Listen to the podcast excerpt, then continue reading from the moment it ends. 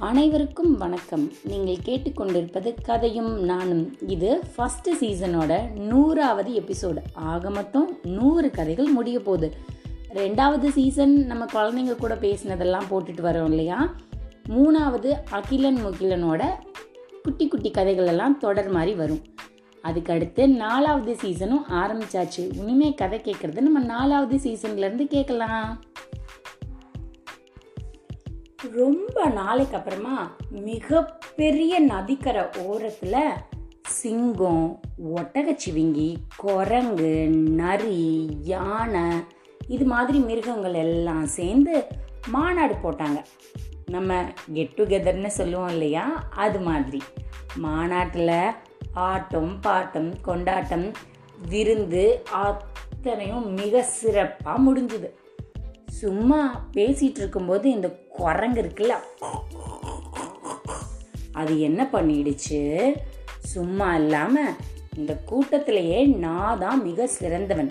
ஒரு மரத்துல இருந்து இன்னொரு மரத்துக்கு எந்த விதமான பயமும் இல்லாம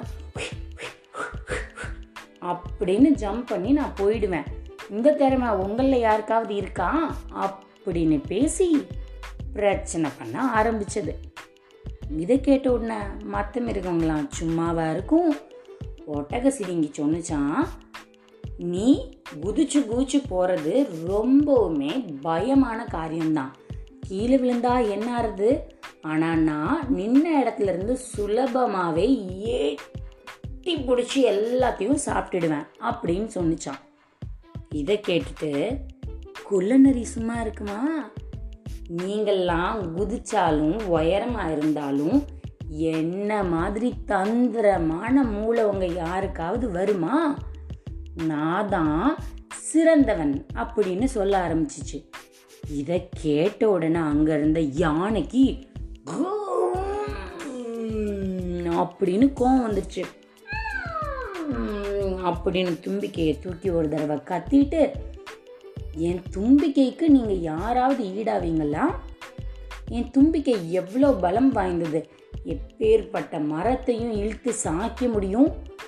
என்னால் இன்னும் உரியிற அளவுக்கு உங்கள் யாராலையாவது நிறைய தண்ணி எங்கேயாவது கொண்டு வந்து கொடுக்க முடியுமா? நான் ஆத்தங்கரைக்கு போனால் தண்ணி எல்லாம் உறிஞ்சி எங்கே வேணுமோ அங்கே எல்லாருக்கும் கொடுப்பேன். தண்ணிய ஷவர் மாதிரி அடிப்பேன் அப்படின்னு சொன்னிச்சு இந்த யானை. இதை கேட்டுட்டு சிங்கம் சும்மாவா இருக்கும்?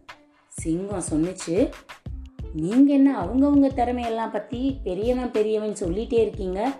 இந்த காட்டை எந்த விதமான பிரச்சனையும் இல்லாம நான் சிறப்பாக ஆட்சி செய்யலைன்னா நீங்க எப்படி சுதந்திரமா இருக்க முடியும்? அப்படின்னு. எங்க ஆரம்பிச்ச குரங்கோட பிரச்சனை எங்க வந்துடுச்சு பாருங்க. இதுக்கப்புறம் ஆள் ஆளுக்கு அவங்க அவங்களோட மறுபடி பேச ஆரம்பிக்க இடி மின்னலோட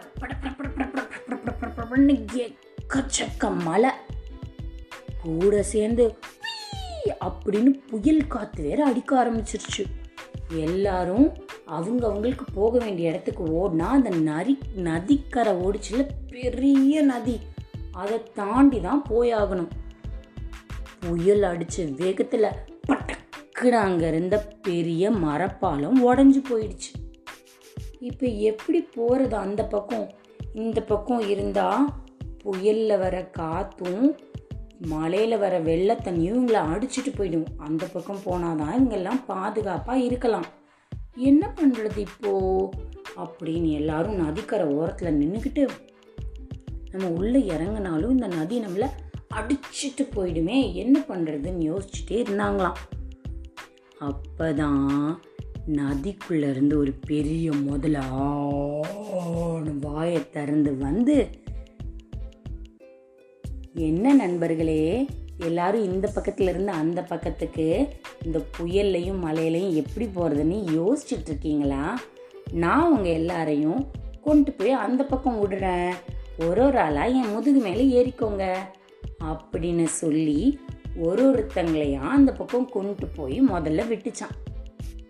இப்போ எல்லாருமா சேர்ந்து முதலையாரே எங்களுக்குள்ள நான் தான் சிறந்தவன் நீ தான் சிறந்தவங்கிற போட்டி வந்துச்சு. ஆனால் இவ்வளோ பெரிய ஆபத்தில் எங்களுக்கு உதவின நீங்கள் தான் முதலியாரே ரொம்ப சிறந்தவங்க அப்படின்னு சொன்னாங்களாம். அதுக்கு முதல்ல சொன்னிச்சான் நீ சிறந்தவன் நான் சிறந்தவன்னு எப்போவுமே உயர்ந்தது தாழ்ந்தது கிடையாது. அந்தந்த பிரச்சனைக்கு ஏற்ற மாதிரி யார் அவங்களுக்கு உபயோகப்படுறாங்க? யார் எல்லாருக்கும் நல்லது செய்கிறாங்கங்கிறத பொறுத்து தான் நல்லவங்க கெட்டவங்க சிறந்தவன் உயர்ந்தவன். அது மாதிரி நீங்கள் எல்லாருக்கும் எனக்கு நன்றியெல்லாம் சொல்ல வேண்டாம். இது என்னோட கடமை. எல்லாரும் சந்தோஷமா உங்க உங்க உங்க இடத்துக்கு போயிடுங்க. அப்படின்னு சொல்லி எல்லாருக்கும் டாட்டா சொல்லிடுச்சான்.